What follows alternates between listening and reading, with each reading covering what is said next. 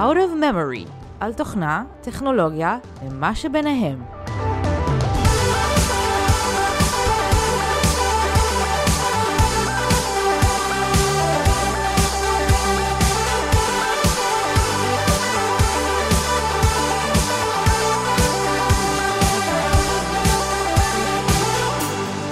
ברוכים הבאים לפרק מספר 13 של Out of Memory. אני מיכה קאופמן. אני עופר זליג. אחרי קורונה נעים לך, מיכה. תודה, תודה. שרדת, כדי לספר. שרדנו, כן. זה די נגמר. כמעט. לבינתיים. אז מה יהיה לנו היום? מלחמת סייבר בין ישראל לאיראן. מה היה? ויותר חשוב, מה יהיה? וואוי ומלחמת הסחר המתעצמת בין ארצות הברית לסין. מערכות אוטומטיות של חברות ענק ונזקים רציניים שהן גורמות כשהן טועות. תקיפות סייבר. מדינות תוקפות מדינות, זה לא חדש, כל המאזינים שמעו ומכירים את זה. סין תוקפת את ארצות הברית, ארצות הברית תוקפת את רוסיה, כולם תוקפים את כולם, כולם אה, עושים או מחפשים מידע, זאת אומרת ריגול תעשייתי, ריגול אה, מדיני, או מנסים לחבל. ובמקרה שלנו, ומה שקרה בימים האחרונים, זה סיפור של איראן וישראל. כל הזמן יש תקיפות שכאלה. מה שקרה בחודש שעבר, זה שאיראן, שוב, טוענים שזו איראן, אין סיבה להניח שזו מדינה אחרת, זה יכול להיות, אבל זה כנראה איראן. ביצעה תקיפת סייבר נגד uh, מערכות מים בישראל. הייתה הצלחה מסוימת כנגד שש מערכות מים. כשאני אומר הצלחה מסוימת, לא דברים קטסטרופליים, לא נותק הזרם, לא נכנס אה, רעל, לא דברים כאלה. תקלות ברמה של מכשור שהפסיק לעבוד, או שפעל או הופסק בשעות הלא נכונות, דברים שבעצם ראו, הפריעו קצת מנהלתית באותן תחנות, והשתלטו עליהם. איפסו אותן, החליפו סיסמאות, מה שזה לא יהיה, ו- והדברים חזרו לקדמותם, האזרחים לא ממש uh, היו ערים לזה. אבל מאחורי הקלעים סערו ארוחות, היו ישיבות קבינט, והמוסד, לכאורה, כאן המקום לשים את המילה לכאורה בשלושה זוגות של מירכאות כפולות, אז הנקמה הישראלית לכאורה, זה פגיעה בנמל, בנמל מסחרי, באיראן, במפרץ אה, הורמוז אני חושב, לא סגור על המיקום הגיאוגרפי. שהפגיעה כנראה הייתה די משמעותית, הפגיעה בעצם השביתה את מערכות המחשוב של הנמל הזה. זאת נקמה על זה ששיחקו לנו במים. אתם שיחקתם לנו במשאבות מים, אנחנו נסגור לכם את המיצרים וכל המים, גם זה קשור למים. כן, כנראה שבאמת הנקמה הייתה, יודע, הייתה ב, כמו שאתה אומר, ב, באותו משקל. אוקיי?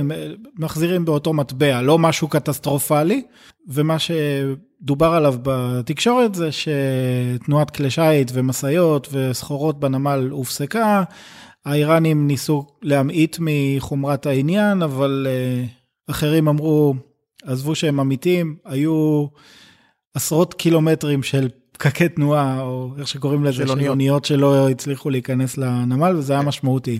וזה ממש יפה, כמו שאמר קודם, זה מידתי. זה לא התקפה שעולה בחיי אדם, אבל זה כן התקפה של חבר'ה, עשיתם משהו, פגעתם לנו בתשתיות נחוצות, אנחנו יודעים שזה אתם, אוקיי? אנחנו לא אומרים את זה בצורה רשמית, אנחנו גם באופן רשמי לא יודעים שזה אתם, ואנחנו יודעים שזה אתם, ואתם יודעים שזה אנחנו גם בלי שאנחנו מודים באופן רשמי. ותיזהרו, שימו לב. עכשיו, זה לא שזה סוף פסוק, זה ברור שלא. לאיראן יש עוד הרבה אפשרויות לפגוע בתשתיות בישראל, יש המון מערכות בארץ. מה שאני אומר עכשיו הוא לא סוד כזה כמוס, זאת אומרת, מכירים אותו. יש הרבה מערכות תשתית שלצערנו חשופות. ואתה יכול למצוא אותם באתרים ציבוריים שבהם מוצאים כל מיני אה, פורטים או שירותים חשופים, אתר כמו שודן, שמוצאים בו הרבה דברים מעניינים. ולהרבה מהמערכות האלה יש סיסמאות דיפולטיביות שהם הגיעו איתם, זה נשמע מוזר לחשוב שאיזושהי מערכת חשמל או מים או גז או איזושהי צנטריפוגה או איזושהי תשתית תהיה מחוברת לאינטרנט, אבל זה המצב.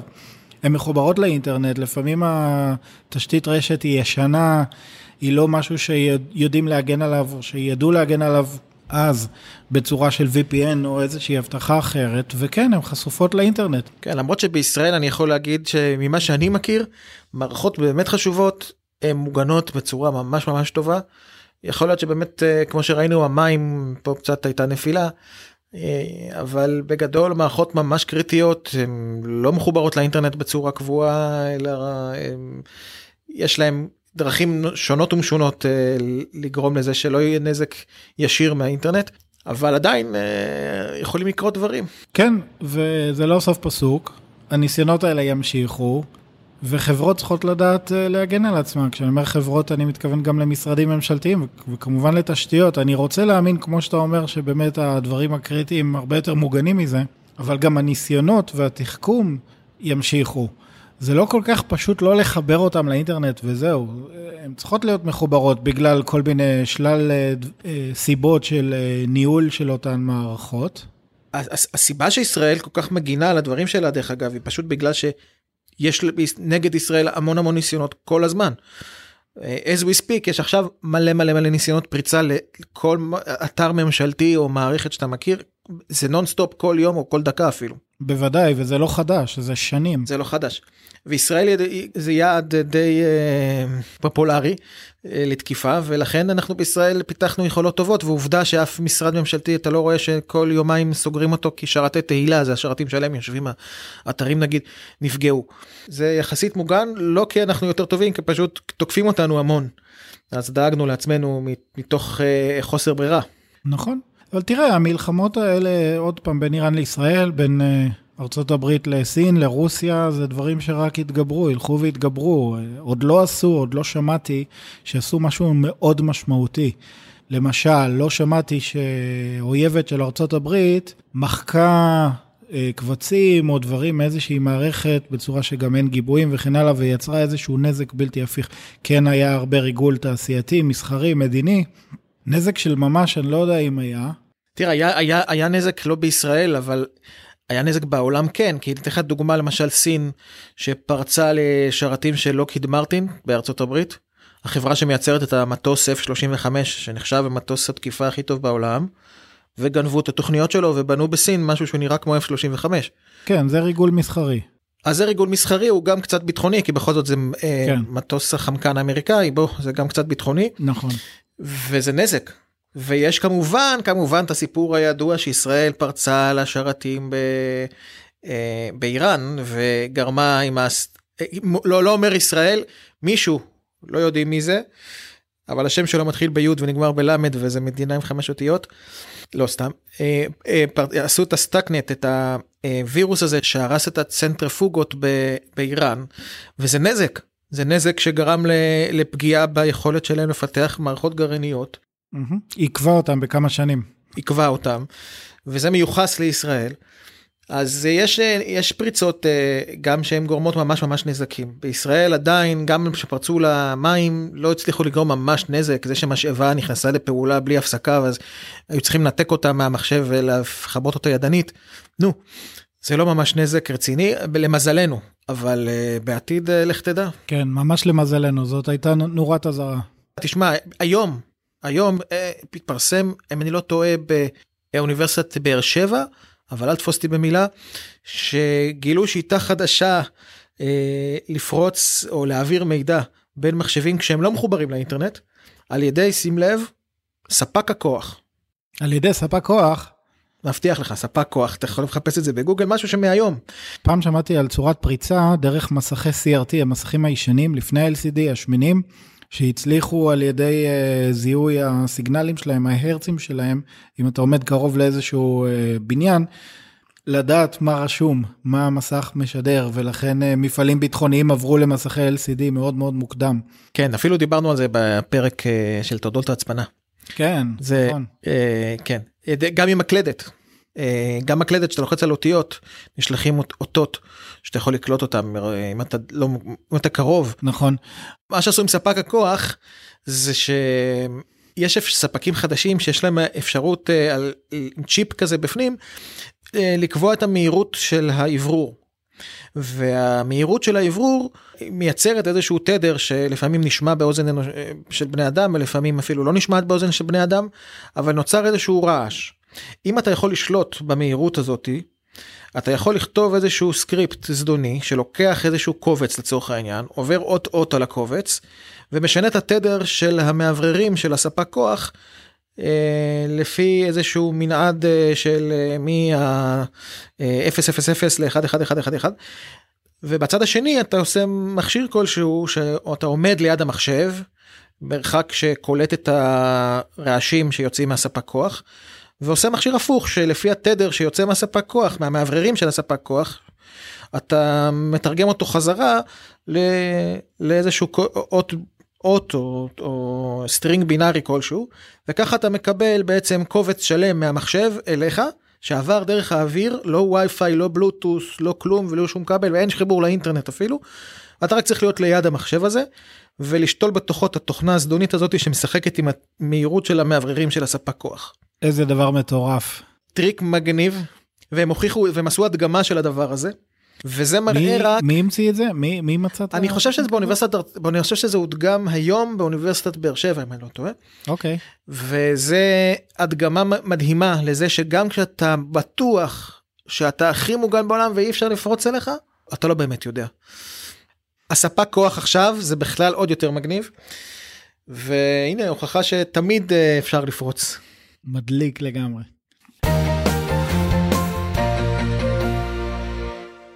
מערכות אוטומטיות ואיזה בעיות יש איתן.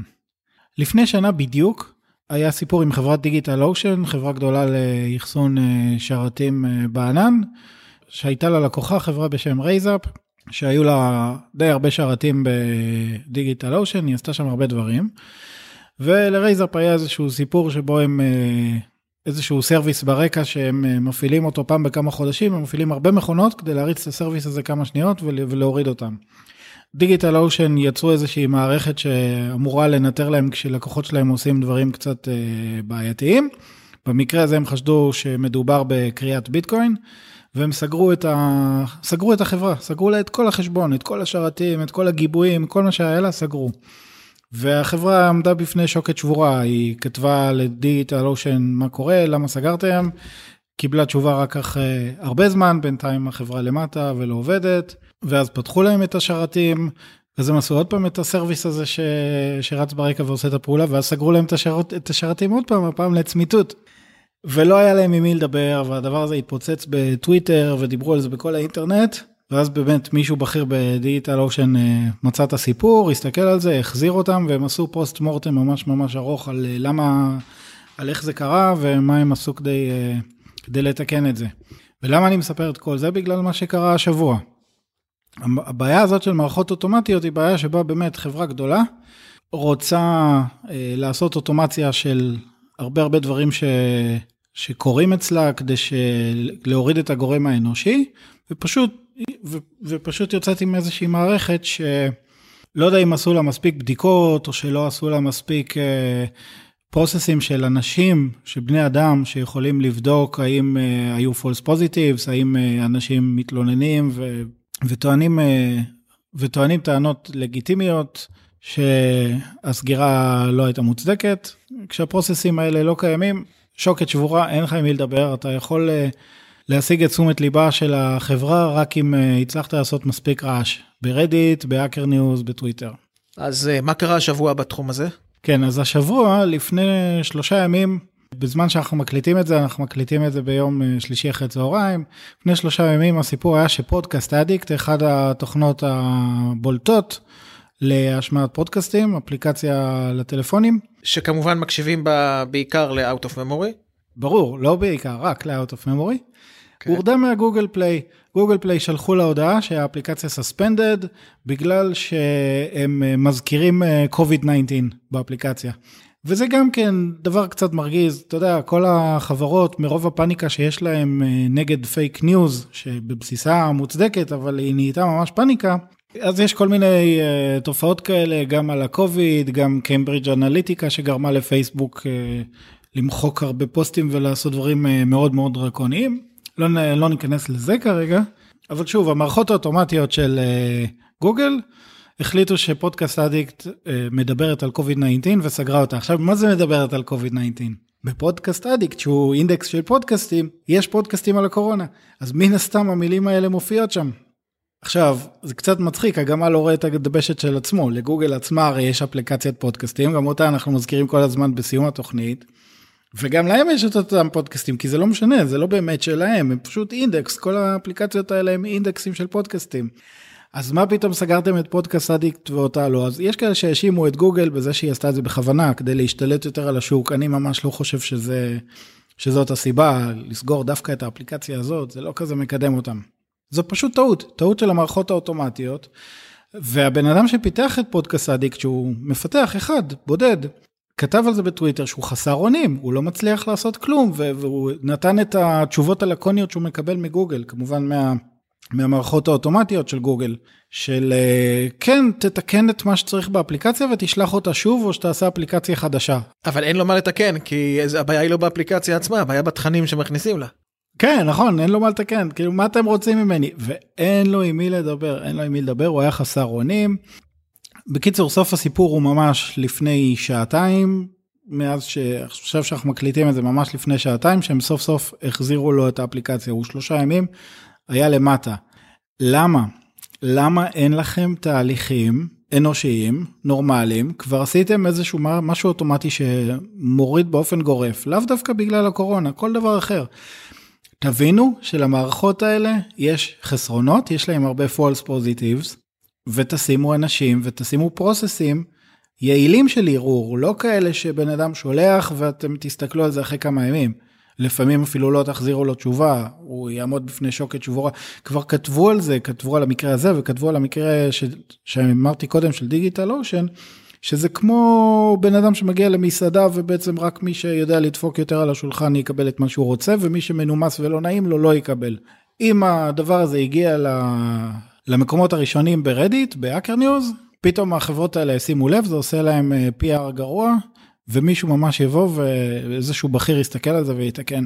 גם לי פעם קרה מקרה די מזכיר את זה, שאחד האתרים שלי אה, שיש בו פורום, ויש בו גם אה, פרסומות של גוגל, ה AdSense, שאני מרוויח מהם כסף, ויום אחד קיבלתי הודעה מגוגל שאומרת שאני מפר את הגיידליינס שלהם ולכן הם מפסיקים לשלם לי את הכסף מהבאנרים. הפנו אותי לאיזשהו דף שלדעתם שם יש הפרה. והסתבר לי שזה דף של אחד הדפים הפנימיים שם של פורום שכנראה מישהו כתב שם פעם איזושהי הודעה וההודעה לא מצאה חן ביניהם כי הייתה משהו על סקס לא יודע מה בדיוק הם מצאו שם ההודעה הזאת כבר לא הייתה קיימת כשאני נכנסתי אין לי מושג מה היה שם.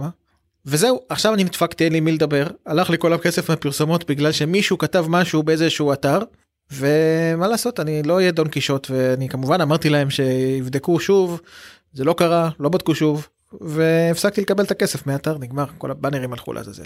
כן אין מה לעשות לי היה באחד מהדברים שאני הקטנים שאני עושה בצד פרסום בפייסבוק שרציתי לפרסם איזשהו פוסט בתשלום והם פסלו את זה כי הם אמרו שהוא פוליטי. הוא לא היה פוליטי הוא לא היה פוליטי בכלל הוא היה בעברית, לא יודע מה הבוט של פייסבוק זיהה כפוליטי, הם לא אומרים לך כמובן איזה מילה בעייתית, כי חס וחלילה. ולא היה עם מי לדבר ולהגיד להם חבר'ה זה לא קחו מישהו דובר עברית בן אדם שיסתכל על זה ויראה שזה לא פוליטי. זאת אומרת החברות האלה יותר מדי גם האתר שלי היה בעברית ובכל זאת הם אה, אני לא יודע אם זה קשור לעברית או לא יכול להיות שבעברית הם יותר סומכים על התהליכים האוטומטיים ואין להם כוח אדם שממש יבדוק את זה ידנית יכול להיות שבאנגלית יש יותר בני אדם או באנגלית פשוט האלגוריתמים שלהם יותר טובים הם מזהים יותר טוב יש להם אה, פחות טעויות. את הסיפור עם העוגה כושית הידוע. כן בן אדם שרשם אה, מתכון לעוגה כושית או משהו בפייסבוק. פייסבוק סגרו את ה... מחקו לו את הפוסט או מחקו לו את החשבון כי חשבו שהוא כתב משהו גזעני. זה, זה מה שקורה כשהמערכות האלה ש... שטחיות כל כך. אז בוא נעבור מהר לאייטם הבא כי אנחנו אמרנו את המילה כושית עוד רגע גוגל יעלו על זה וימחקו גם אותנו. כן בוא נעבור מהר מהר ונקווה שאין להם עדיין פענוח של אודיו. וואוי החברה שנמצאת במקום שני בעולם במכירת סמארטפונים לפניה יש את אה, סמסונג החברה שמוכרת הכי הרבה ואחריה יש את אפל. מקום שני בעולם וואחד חברה ענקית מכיר אותה? כן אני מכיר אותה אבל לא ידעתי שהיא אפילו עוקפת את אפל במכירות הטלפונים. כן היא עוקפת היא מקום שני בעולם. חברה ענקית סינית. עכשיו האמריקאים אה, יש להם מלחמת סחר ידועה עם סין. כולם מכירים את הסיפור שארצות הברית החליטה להיכנס בוואוי ולסגור לה את הברז. ולא לאפשר לה להשתמש במוצרים של גוגל, כלומר באנדרואיד. הסיבה מאחורי הדבר הזה היא לא, היא לא רק אה, עניין של סחר שארה"ב אה, במלחמת סחר עם, עם סין כבר הרבה שנים. הסיבה מאחורי זה גם מעורבת קצת עם אה, ענייני ריגול כי האמריקאים טוענים שוואוי מרגלת אחרי מתקנים אמריקאים ובכלל אחרי אמריקאים בזכות בעזרת הטלפונים הסינים שלהם. אגב אם נדבר על ישראל אז במתקנים ביטחוניים בישראל יש שלט בכניסה שכתוב עליו נא לא להיכנס אסור להיכנס עם טלפונים של וואוי. הריגול הוא דרך הטלפונים או דרך רשתות ה-5G? עזוב רגע, אני לא מדבר על הקונספירציה של 5G שדיברנו על הפרק שעבר, אני מדבר על רשתות ה-5G שאני יודע שממשלת ארה"ב, ממשלת אוסטרליה, אסרו על החברות להשתמש בתשתיות של וואוי לצורך הרשתות האלה, כי המשמעות שלהן היא שהן נותנות לממשלת סין את האפשרות בעצם לקבל שליטה מוחלטת ברשת הסלולרית של המדינה, של אוסטרליה או של ארה"ב במקרה הזה. כן אז אז ארה"ב באמת אסרה על השימוש גם בראוטרים ובכלל בציוד תקשורת של וואוי בדיוק מהסיבות האלה mm-hmm. אבל uh, עוד לפני כן היא גם היא אסרה על, uh, על וואוי להשתמש במערכת הפעלה של גוגל. רק רציתי לסיים את זה שבישראל השלט uh, אסור להיכנס עם טלפונים של וואוי שנמצא במקומות uh, אסטרטגיים uh, הוא התחלף לשלט אסור להיכנס עם טלפונים סינים. מה אתה אומר סינים בכלל. סינים בכלל כאילו לא סומכים רק לא סומכים על אף טלפון סיני אבל במקור זה היה רק וואוי. אני יודע שאני לא קונה טלפון סיני באופן אישי אני לא מעז בגלל הבעיות האלה. אה, לא ידעתי אבל שבאמת אה, בארץ אה, כמו שאתה אומר ממש אסרו ממש היה כתוב יש שלט בכניסה למתקנים מה לא להיכנס עם טלפונים וואוי שהתחלף ללא להיכנס עם טלפונים סינים. אני לא יודע הרבה זמן כבר לא ראיתי את השלט הזה אבל אני לא יודע מה קורה היום אבל זה מה שהיה גם בארץ. תראה לבן אדם פרטי אני לא הייתי אומר אל תקנה טלפון סיני בגלל שממשלת סין יכולה לעקוב אחריך כי זה לא באמת יעניין את ממשלת סין לדעת שאשתך שלחה אותך למכולת לקנות אה, שתי לבן וזה לא באמת אה, חשוב אתה תהנה ממחיר זול יש טענה שממשלת סין מסבסדת את הטלפונים כדי שכל העולם ישתמש בטלפונים סינים ואז יהיה להם שליטה יותר גדולה במידע שהם משיגים. זה נשמע קצת קונספירטיבי אבל אני נוטה להאמין לזה זאת אומרת. דברים שראינו במראה שחורה בספר 1984, ממש רואים אותם מתרחשים עם סין. כן, אבל בן אדם פרטי לדעתי זה בסדר שיקנה טלפון סיני, ייהנה מהמחיר המסובסד הזול.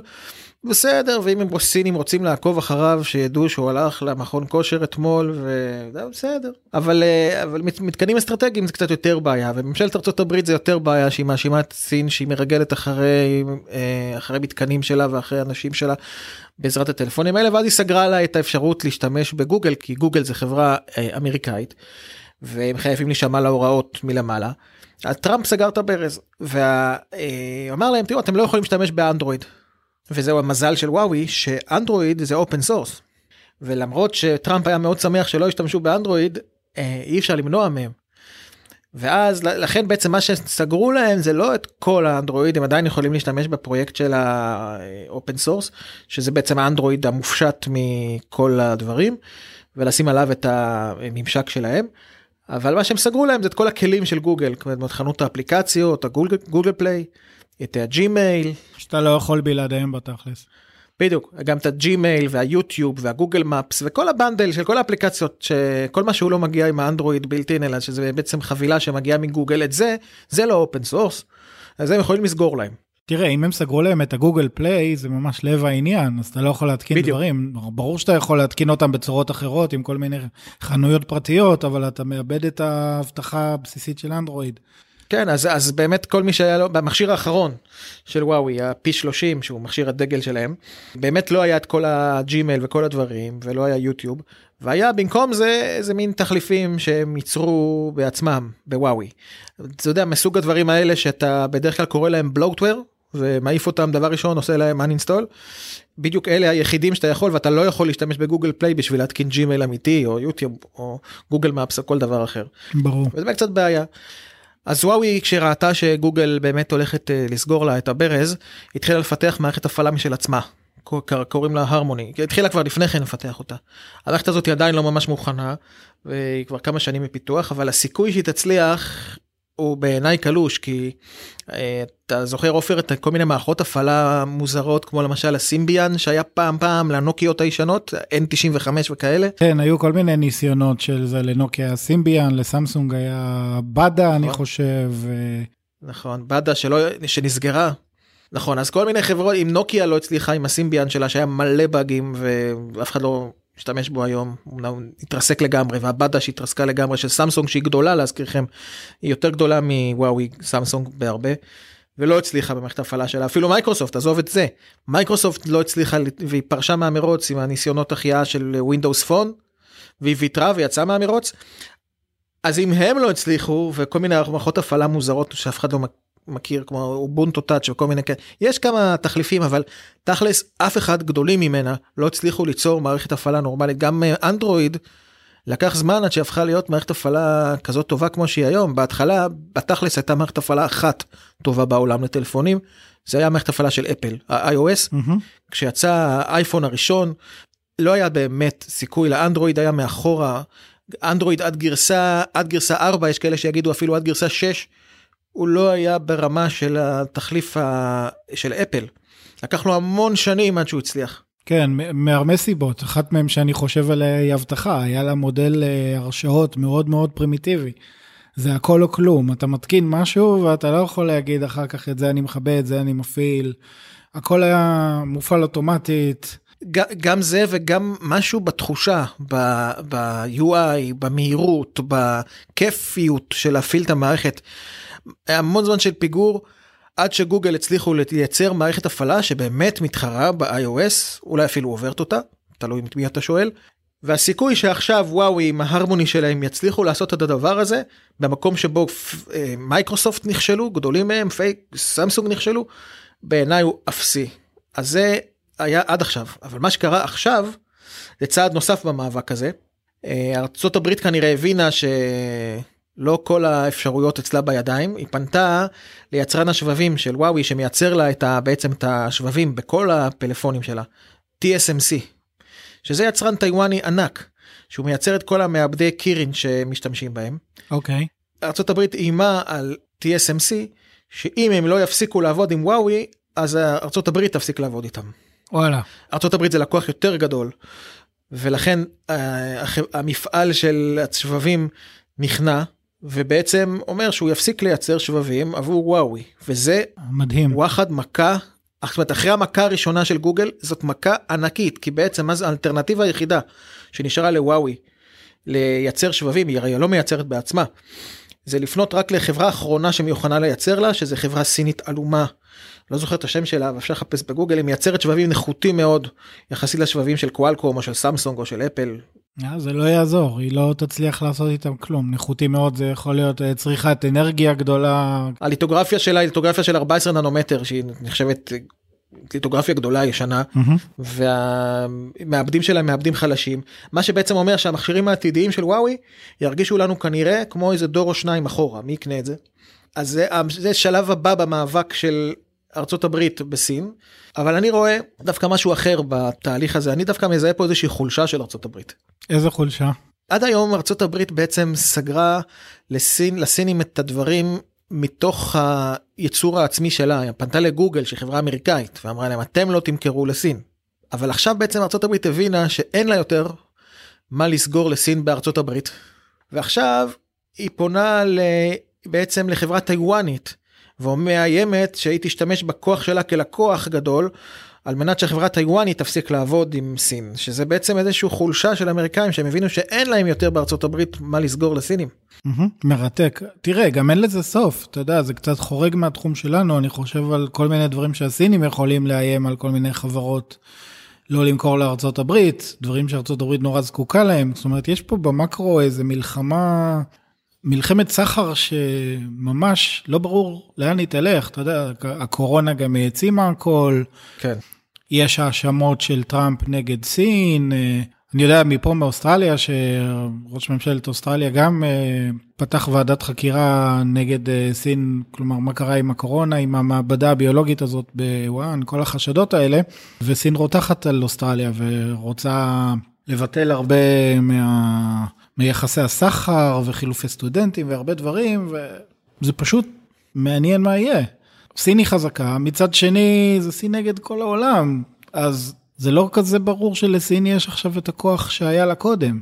זה קרב מאוד מעניין, אני לא יודע איך הוא ייגמר, אני לא יודע מה יקרה בסוף עם וואוי, וואוי יכולה לפשוט את הרגל, החברה השנייה בגודלה בייצור טלפונים, יכול להיות שתוך זמן קצר היא כבר לא תהיה קיימת. ואז יכול להיות שתהיה עוד איזה שהיא נקמה משמעותית של סין, כי וואוי היא חברה ממשלתית, היא, או היא קשורה לממשל, לממשלת סין, זה בדיוק העניין שם, שהיא נורא נורא צמודה לממשל. לגמרי, זה יהיה קרב בין מדינות מאוד מעניין, שהוא גם קרב סחר וגם קרב ריגול, כי וואוי לא מואשמת רק בענייני סחר, יכול להיות שזה סתם אה, איזשהו אצטלה. להיטפל עליה כי הקרב הוא באמת רק קרב אה, כלכלי אבל יכול להיות שבאמת זה גם לא נושא ביטחוני שעליו אמיתי ולא רק אה, סיבה לקרב סחר. מעניין. כל אחד יחשוב מה שהוא רוצה אבל זה קרב מאוד מעניין והעתיד פה לא ברור נחכה ונראה. זמנים מאוד מעניינים.